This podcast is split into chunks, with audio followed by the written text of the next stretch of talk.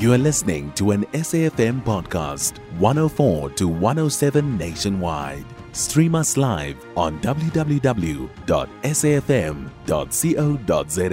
or via the SABC Plus app.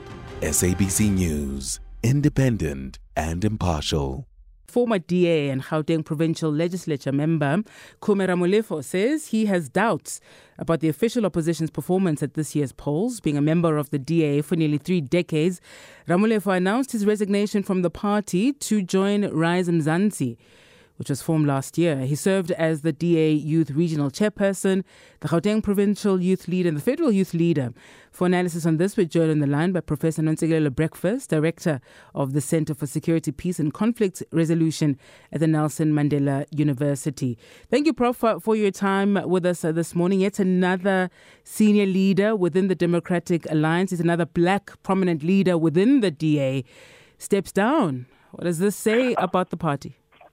Um, thank you very much for having me, uh, and, and the compliments um, uh, of the season.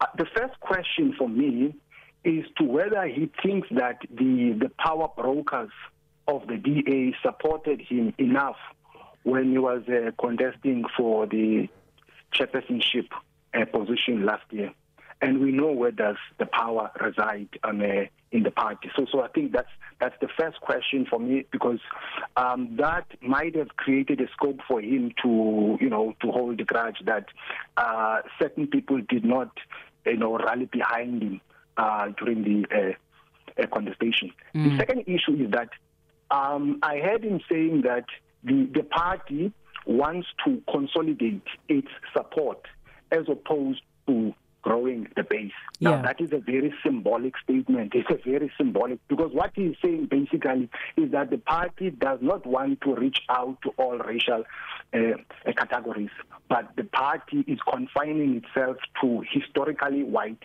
Areas. Yes, and, and he and he rep- his constituency is in Soweto. It's in townships. Yes, yes. Um, it's it's it's a, it's a predominantly black voter base. So so so race is at the heart of his uh, decision to walk out of uh, the party. Yeah. Meaning that the party has not addressed the issue of uh, of race, and that is going to loom large in the upcoming general um, uh, uh, elections he obviously joins a very long list of uh, of of top black DA leaders or former DA leaders who uh, since left the party from uh, you know Linda Mazibuko, Phumzile Van Damme, Mmusi Maimane, Herman Mashaba, Makashule Gana. I suppose the question then is why why would Khume have taken this long, right? I mean, you could argue when Lindy left, okay, fine, but I mean at the point when Mmusi left and then Gana, who'd served for as long as he did in the party, surely Khume should have should have also realized that it may very well be tickets for him or the prospects. His prospects were quite limited there. Why didn't he do so sooner and you do so a couple of months ahead of a general election? Well, I mean, the mere fact that you're asking me this question signifies that race is a central way of examining things, even within um, uh, the DA. Um, and, and I think the party has not addressed the issue of race the way I mean, it should have. But the party has been hiding behind the philosophical outlook of uh, non-racialism uh, because they, they believe that they are uh, kind. But, but, but we can see that black leaders have been unhappy about the way yeah. things are because they've walked away on a large scale um, of late. It's a big loss for the DA. What does uh, joining Rise Mzansi, the outfit led by Songezo Zibi, do for Rise Mzansi?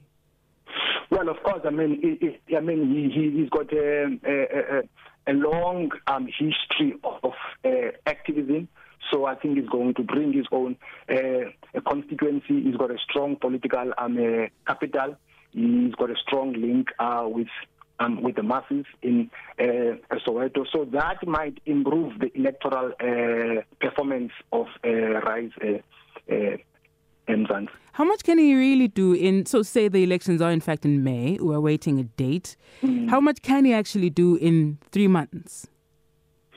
Um, not not not not a lot, but but but I think he is going to uh, bring some some numbers to the party that he has joined. But also, this is a blow to uh, the DA. Also, it uh, consolidates the argument that the party has some racial issues that it needs to um, uh, attend to. And denialism doesn't help the party in terms of, uh, you know, going forward and uh, improving its electoral uh, performance. Ramulifho described the DA as a dead organization that lacks inspiring leadership. Is he spot on? I mean, I think the sad thing that is articulating these views um, of late, now that he has tendered his uh, Yes. resignation, you know, I mean, you wonder why he never progressed. you Yeah. know, When, uh, when exactly did it die? When he made the decision to leave No, or before? Yeah, Yeah. of course, yeah, exactly. Yeah, yeah. All right. Well, listen, it's going to be a very interesting year politically. I imagine there'll be plenty, plenty more moves.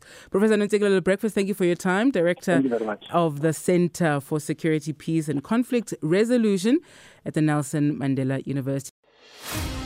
You can find SAFM Current Affairs on 104 to 107 nationwide.